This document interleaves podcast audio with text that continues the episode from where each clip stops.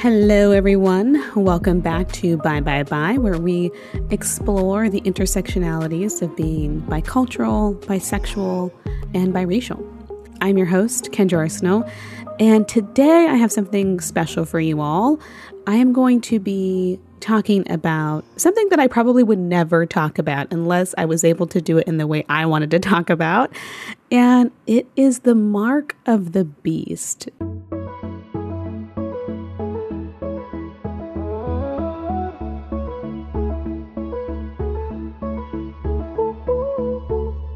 Now, I love how sensational these conversations can get when we get into the fanaticism of prophecy.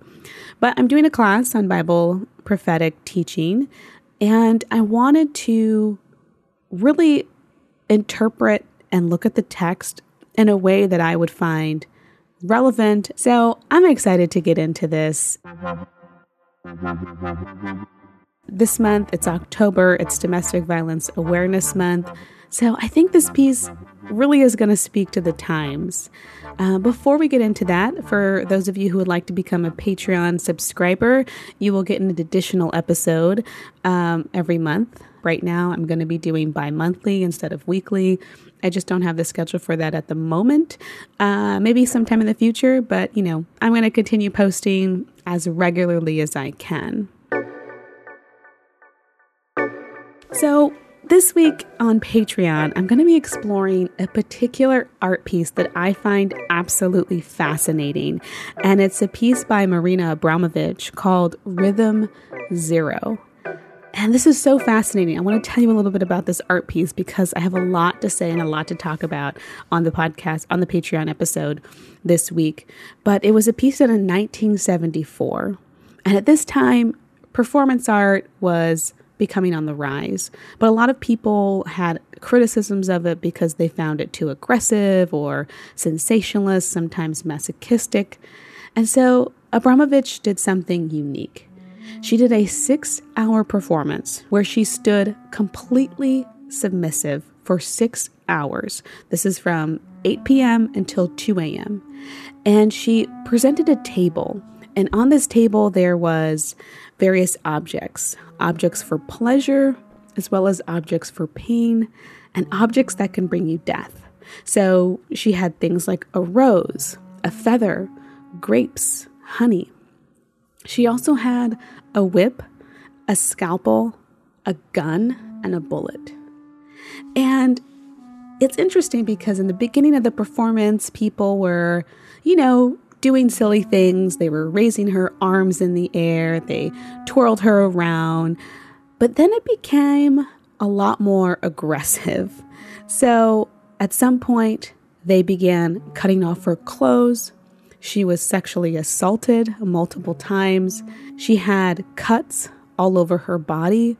People began putting the thorns from the roses into her stomach, and one person even put the gun to her head and was playing with her hand to pull the trigger. So Marina had signed this waiver where she was like, anything that happens in the six hours is completely, I'm liable for, right? And I'm completely at the mercy of the audience. And there was a fight that broke out, and people who were like, hey, this is going too far. And so it was really interesting because it was a study in the audience and what people would do when you completely allow them to objectify you. The performance ended, and when the six hours were up, she got up, became a real person, and began walking towards the audience. And as she was walking towards the audience, scarred, covered in blood, and tears in her eyes, the audience ran away from her, like they could not be confronted with the actions that they had just done to her in the last six hours. They ran in terror. There's so many parallels, I think, to Jesus and the crucifixion being the ultimate performance art, right? If we want to think about Jesus in that way, he w- he took on it's so fascinating. He took on this ultimate submissive posture and said, "I will allow the audience to do to me whatever comes to them." And what we see with Marina Abramović is that if you let them, there are some people who will divulge into destruction and they will even kill you. And we see that also with Jesus. The crucifixion is a tale of what is in our own hearts. It's a revelation of what exists inside of us. And I think it's so fascinating because when Marina, you know, came back to life, it was no longer performance. The six hours were up. People were terrified that they had to be confronted with their actions. And I think when we t- talk about things like the second coming or we talk about the resurrection, I mean, this is the kind of perspective that we can come at it from. You know, what is it like when people are faced with the consequences of the persons and the people that they've injured? It's a fascinating revelation, right? So, we're going to be talking about this on the Patreon page because there's so much to talk about here. It's fascinating. And I love this art piece. Um, but today, we're going to be talking about the mark of the beast. So, again, it's one of those sermons that I'm going to read. I will try and be as animated as possible. I am looking at this from a perspective that I haven't heard it talked about before, but I'm excited to get into this.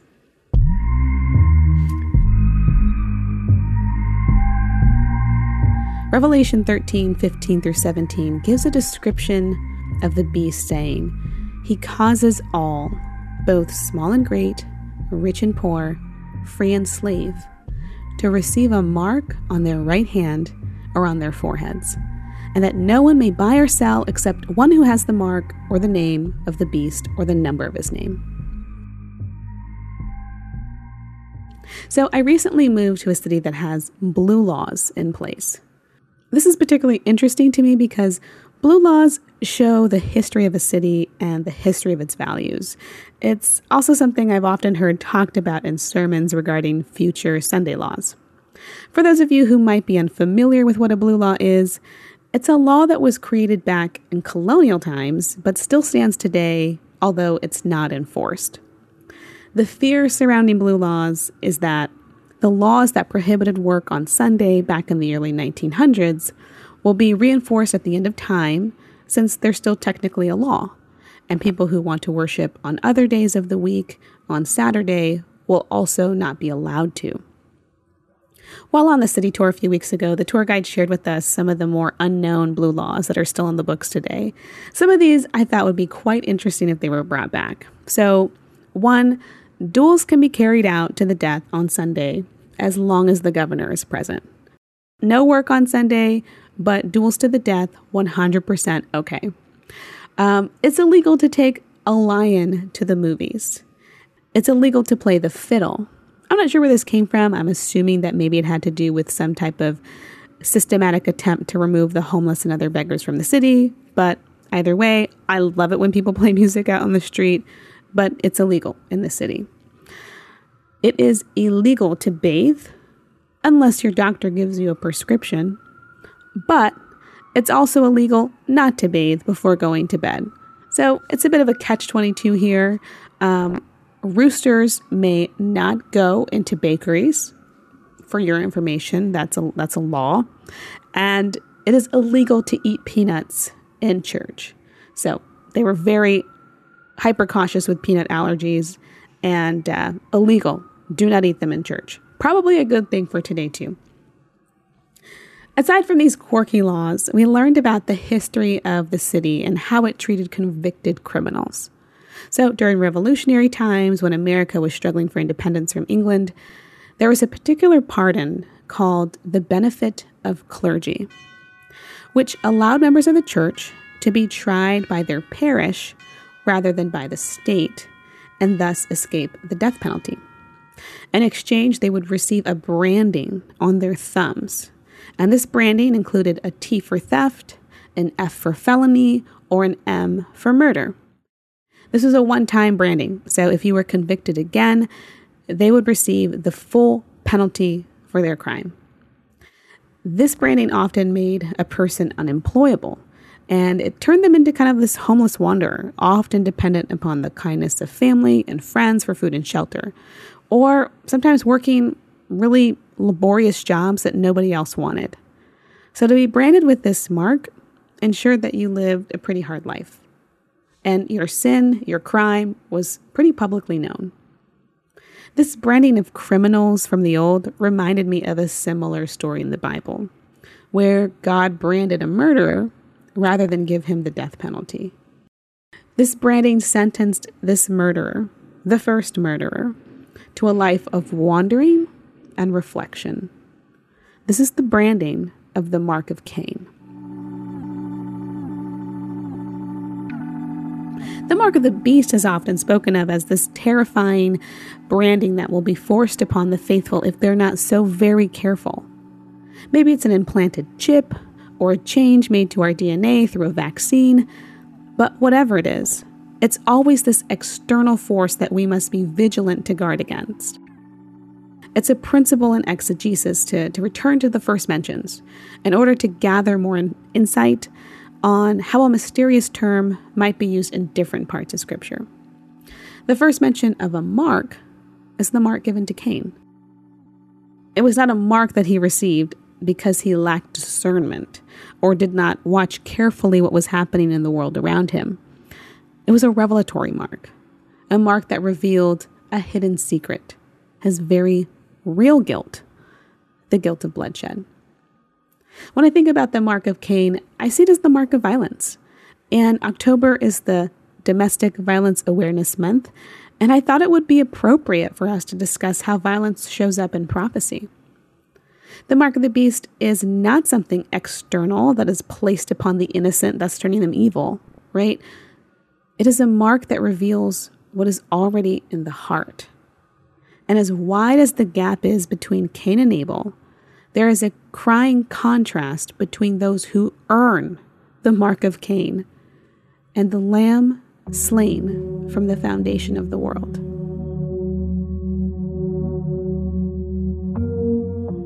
In contrast to those who bear the mark, Revelation goes on to describe another kind of people, saying, Then I saw the Lamb standing on Mount Zion, and with him were a 144,000 who had his name and his father's name written on their foreheads. Jesus is spoken of in contrast to the beast as a lamb. His followers bear his mark, kind of like what we talked about earlier, maybe the marks of Marina Abramović, but it's the mark of Abel, the mark of being slain, the mark of those victimized by the Cains of this world. Jesus, in so many ways, is our example, a model after whom we pattern our lives. This piece of performance art that he has provided for us is to cause us reflection and imitation. But Jesus is more than that.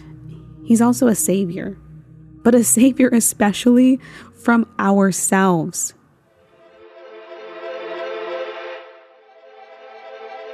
David Buss, a professor of psychology at the University of Texas, Austin, he surveyed 5,000 people for his book, The Murderer Next Door Why the Mind is Designed to Kill.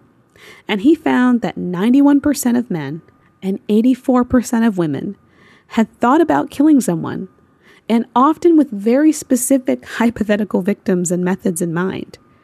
So, while we might think that murderers are either pathological misfits or hardened criminals, as author David Buss highlights, the vast majority of murderers are committed by people who, until the day they kill, seem perfectly normal. Now, this book goes on to highlight the ways our brains have been wired to deal with perceived danger, that at times our brains misfire. The rage we experience in a traffic jam, or when someone says something cruel and injurious to our ego, and we go red with rage. All of this is a misfire since there's no real existential threat, right? There's no kill or be killed scenario. And yet, violence is incredibly accessible for all of us.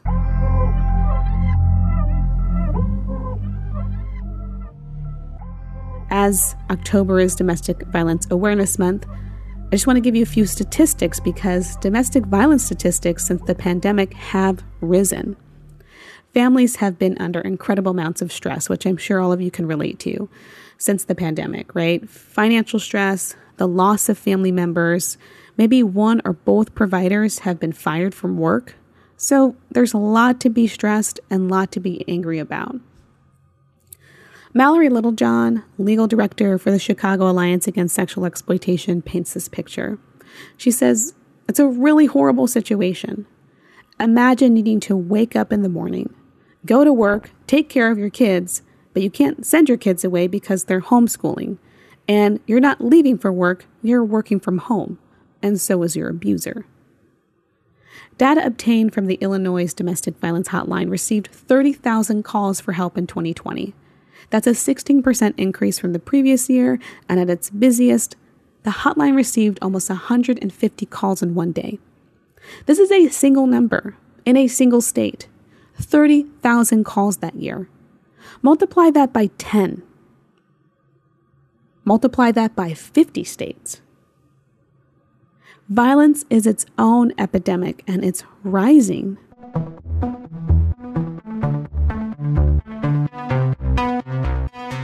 Jesus is called Emmanuel, God with us. The book of Revelation ends with the declaration Behold, the dwelling place of God is with man. He will dwell with them, and they will be his people, and God himself will be with them as their God.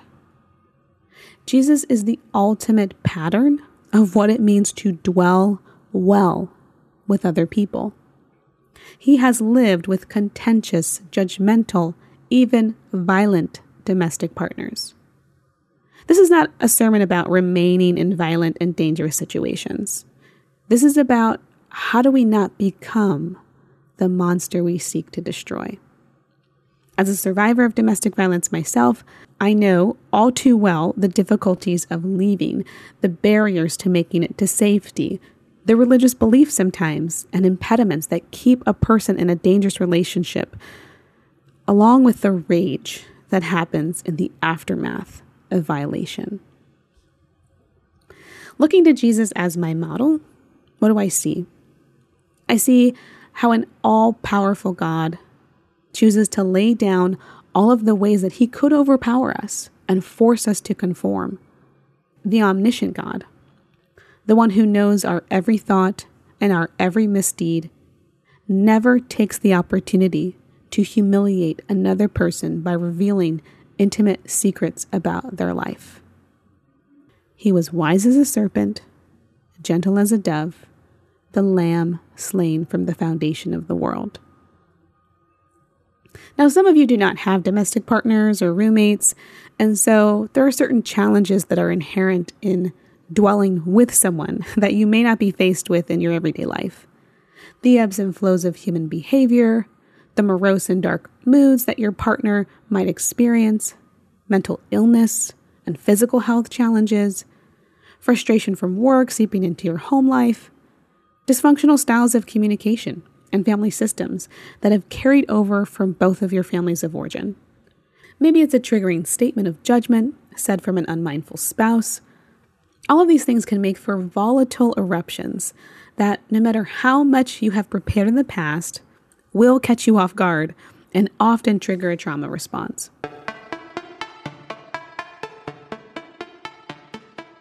Not all violence is physical, right?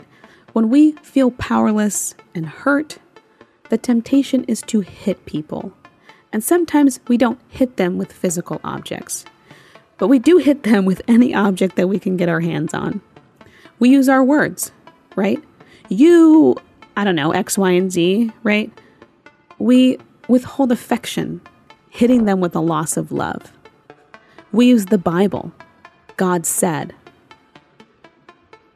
the mark of the beast is not a mystical branding from the enemy that sneaks up on us unaware. The mark of the beast is the work of a lifetime.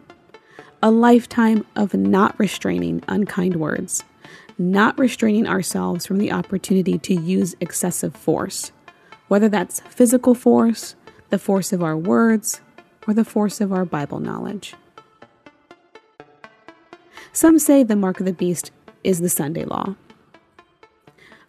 I want to point to you that the mark of the beast, however it shows up, is the abuse of power. It is bending the will of those less powerful than you through coercion. It is the employer bending the will of their employee because of their economic vulnerability. It is the police officer using excessive force because he can and nobody is holding him accountable. It is the spouse who uses their tone and words and lack of affection to bend the will of the one they call beloved. It is even a denominational president using the power of influence to target and abuse those who are already marginalized among us. The mark of the beast is the antithesis to the gentleness of the lamb. Jesus, wise as a serpent, gentle as a dove the Lamb slain from the foundation of the world.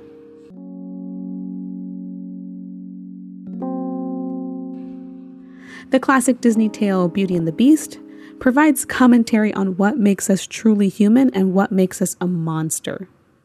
You have the handsome alpha male Gaston versus the pained, introverted beast. One looks like a human, but acts like an animal. One looks like an animal, but acts with humanity. We see beast like creatures depicted in Revelation and Daniel, and these beasts represent people and institutions that have lost their humanity.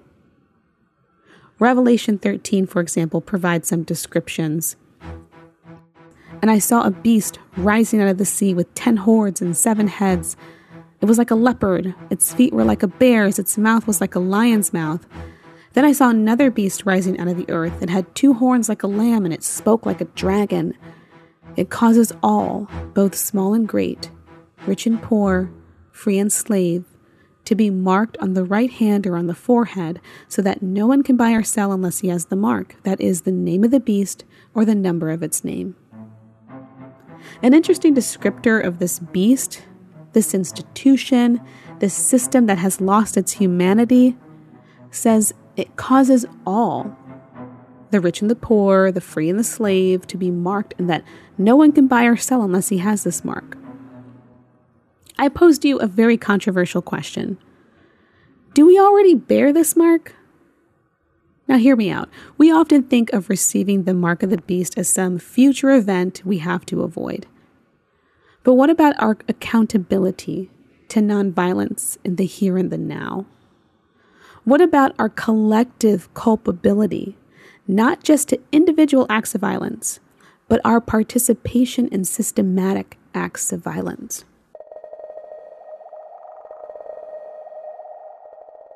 A few years back, when I was studying my undergraduate degree in international development, I spent a lot of time examining the carbon footprints the cost of sustaining human life, how food subsidies affect and often cripple foreign markets, how big companies like Nike are essentially run on slave labor, how oil is a motivator for war, how our fuel industries are raping the earth and destroying natural habitats, how the computer chips and the silicone mined for our iPhones and computers are mined by children in poverty stricken provinces of Africa.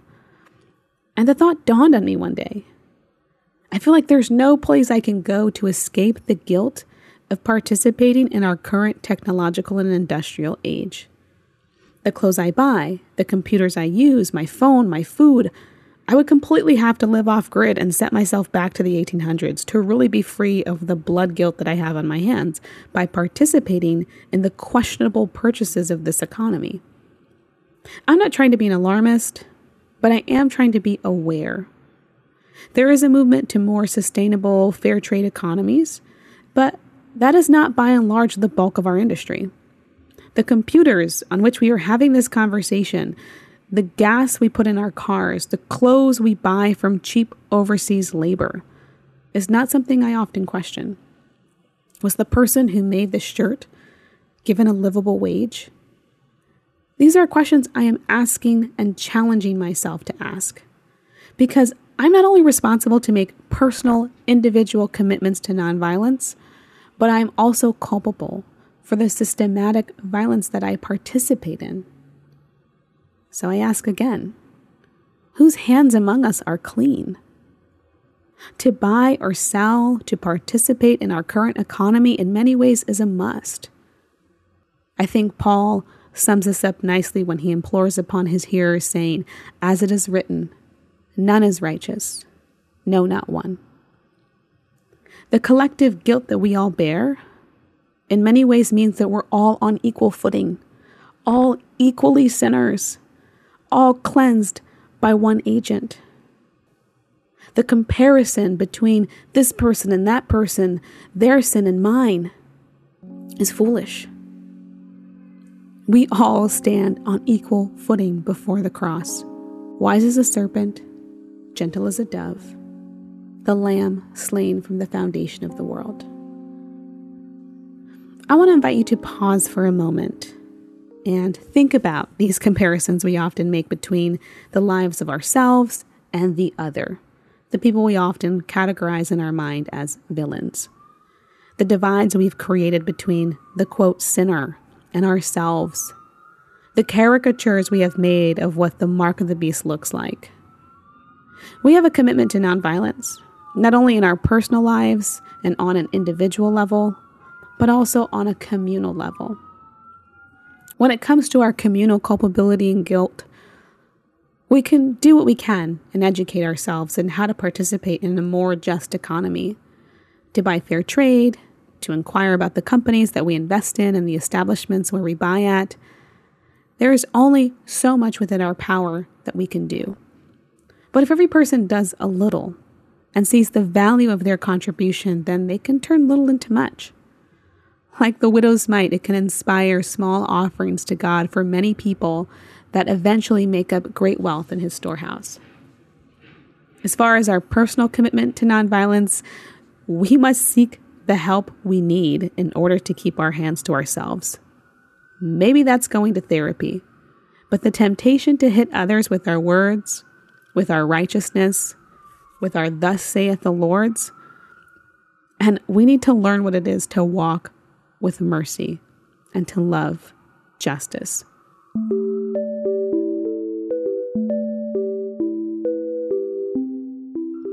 In honor of Domestic Violence Month, I'm going to speak of a mark that is particularly accessible to the communities of faith and often something not talked about. And this is the mark of religious abuse. God said is the ultimate source of religious power. The phrase, the Bible says, can be used as bluntly as a fist. It is the ultimate trump card and a coercive way to impress upon vulnerable minds your particular points.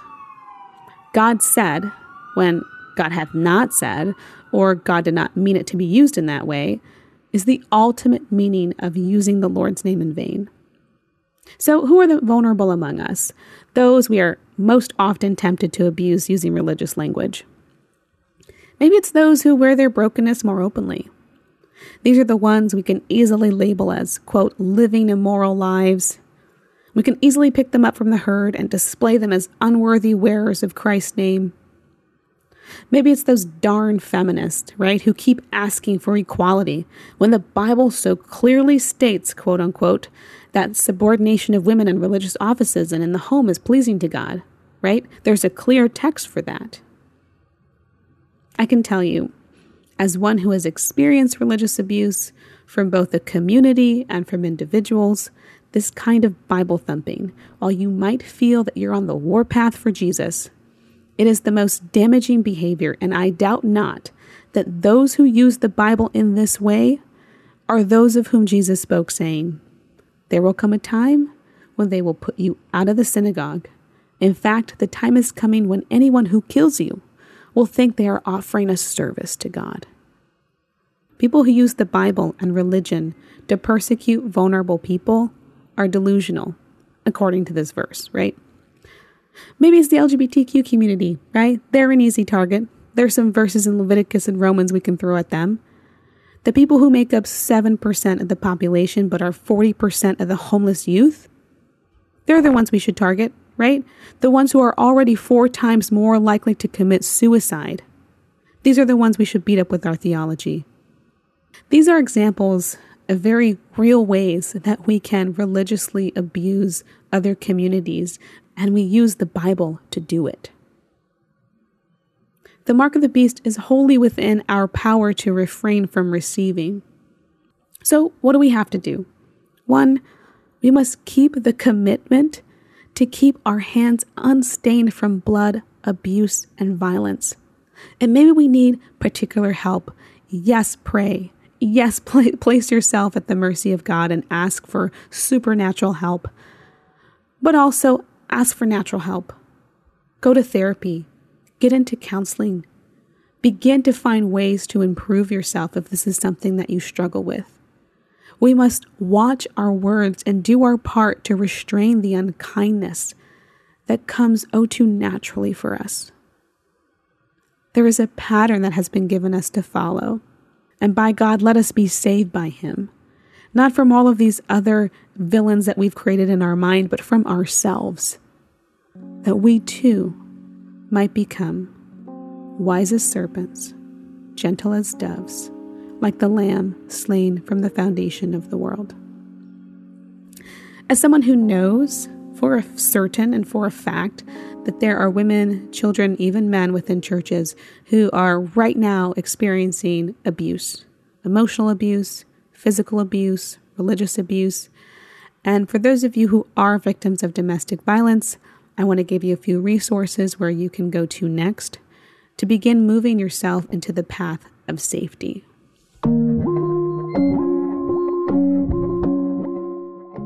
So there's a ton of resources online. One is the National Domestic Violence Hotline, and it is 1 800 799 SAFE.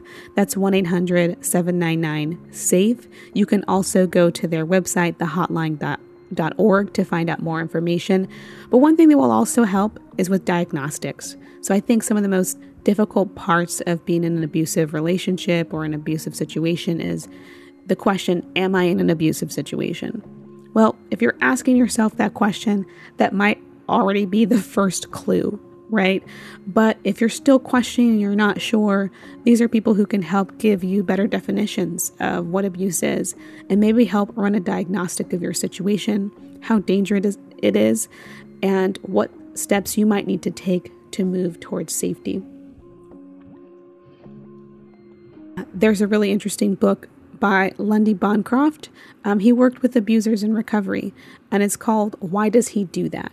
Now, it's a gendered title, but it doesn't necessarily have to have gendered applications.